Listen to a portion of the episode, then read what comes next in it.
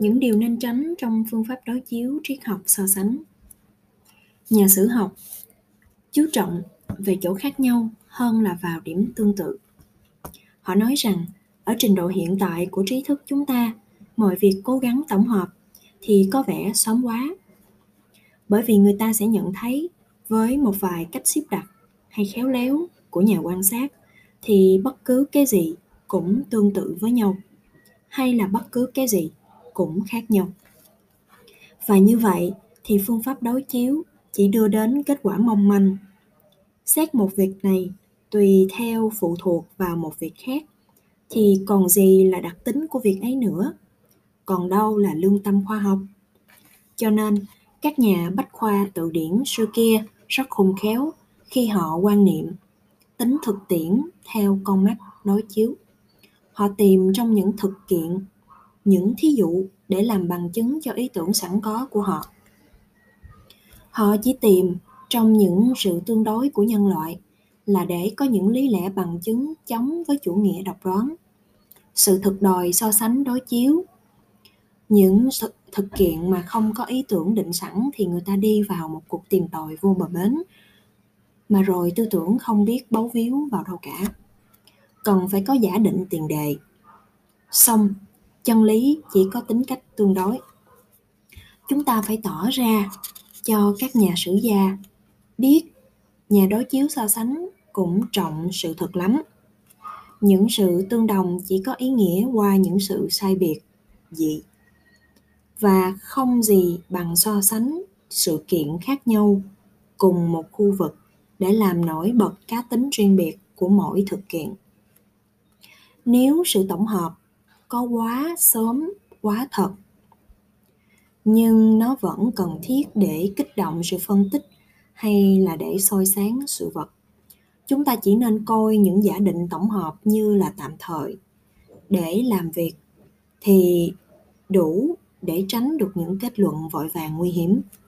Không một bác học nào lại cấm không được lập những giả định.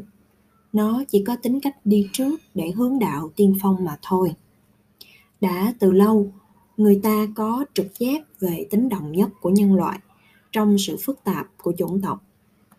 Song trước kia những tài liệu khách quan còn thiếu thốn. Ngày nay, lâu dần, phần đông các nhà dân tộc tự tỉnh về mình, tùy theo với toàn thể trái đất, và bất cứ một loại tài liệu nhân văn nào cũng phải thích hợp với trí thức khoa học. Tuy rằng sự chuyên môn của các khả năng đã phân chia cho một số lớn các nhà tìm tòi, một việc sưu tầm mà kẻ nào có khả năng nhất cũng không sao có đầy đủ. Nhưng chỉ cần có một chương trình tổng quát thì đủ thấy những liên hệ truyền mối giữa các ngành tham khảo. Và người ta sẽ thấy kết quả là một mình, hoặc được xác chứng, hoặc phải tu sửa lại. Trong những khảo cứu triết học, chủ nghĩa triết trung, thô lỗ giản lược của những học giả triết trung đã làm mất uy tín cho những trình bày đối chiếu so sánh. Song, với sự hiểu biết nhiều hơn và làm việc và làm việc có phương pháp hơn, người ta dám chắc chắn tránh được những sự đồng nhất vội vàng, giả dối hồi hộp để đi đến những suy luận vững vàng và phong phú. Sở dĩ triết học đối chiếu so sánh cho tới nay không có ý nghĩa đứng đắn là vì kẻ phân tích tinh thần nhân loại chỉ có được những điểm so sánh đối chiếu ở trong nội bộ của nền văn hóa của nó. Cho nên, nó không thể áp dụng có hiệu quả phương pháp đối chiếu so sánh. Những phần tử của một văn hóa, dù trải qua các thế hệ khác nhau, cũng vẫn bị những điều kiện của hoàn cảnh giống nhau nó chi phối. Do đấy mà có nhiều sự tương đồng. Không những có cái gì bất dịch tồn tại trong hoàn cảnh, mà có một hình thức truyền thống đại khái luôn luôn rõ rệt. Nó uốn nắn trong một cái khuôn khổ chung kẻ đến sau thừa hưởng những vấn đề của tiền bối. So sánh đề cạt với platon, kant đối với aristotle, thì đối với học giả âu châu, chỉ càng hiểu sâu hệ thống của các hiền trí kia mà thôi đấy không phải là công dụng đặc biệt của phương pháp đối chiếu. Vì người cận đại có biết không ít thì nhiều, người cổ đại.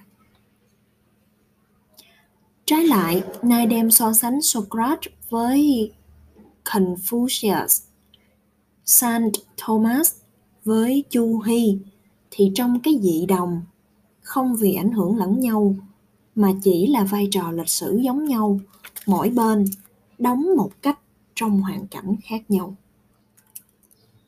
Phương pháp đối chiếu so sánh, áp dụng vào một hệ thống tư tưởng thì không lấy gì làm đích đáng.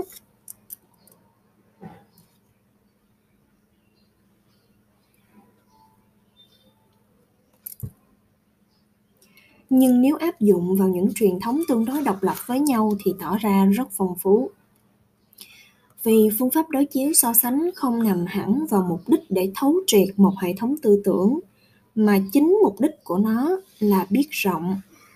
Biết rộng để rồi hiểu thấu. Đấy là thái độ của tinh thần thực tiễn. Vậy, phải định rõ điều kiện trong sự áp dụng phương pháp so sánh đối chiếu. Ngày nay, triết học đối chiếu so sánh không phải, còn ở phạm vi cá nhân thi hành tùy sở thích ngông cuồng như là các nhà bình phẩm văn chương nữa. Chính văn học cũng cần phải có một phương pháp đối chiếu so sánh của triết học. Nó phải thi hành chu đáo, chương trình sau đây một cách tương tự. Một, quan niệm thực tiễn về dị đồng hai, quan niệm thực tiễn về hoàn cảnh. Ba, khảo cứu đối chiếu về lịch sử tư tưởng là một khoa phê phán chính thức về tinh thần nhân loại để tìm định luật tiến hóa của tinh thần.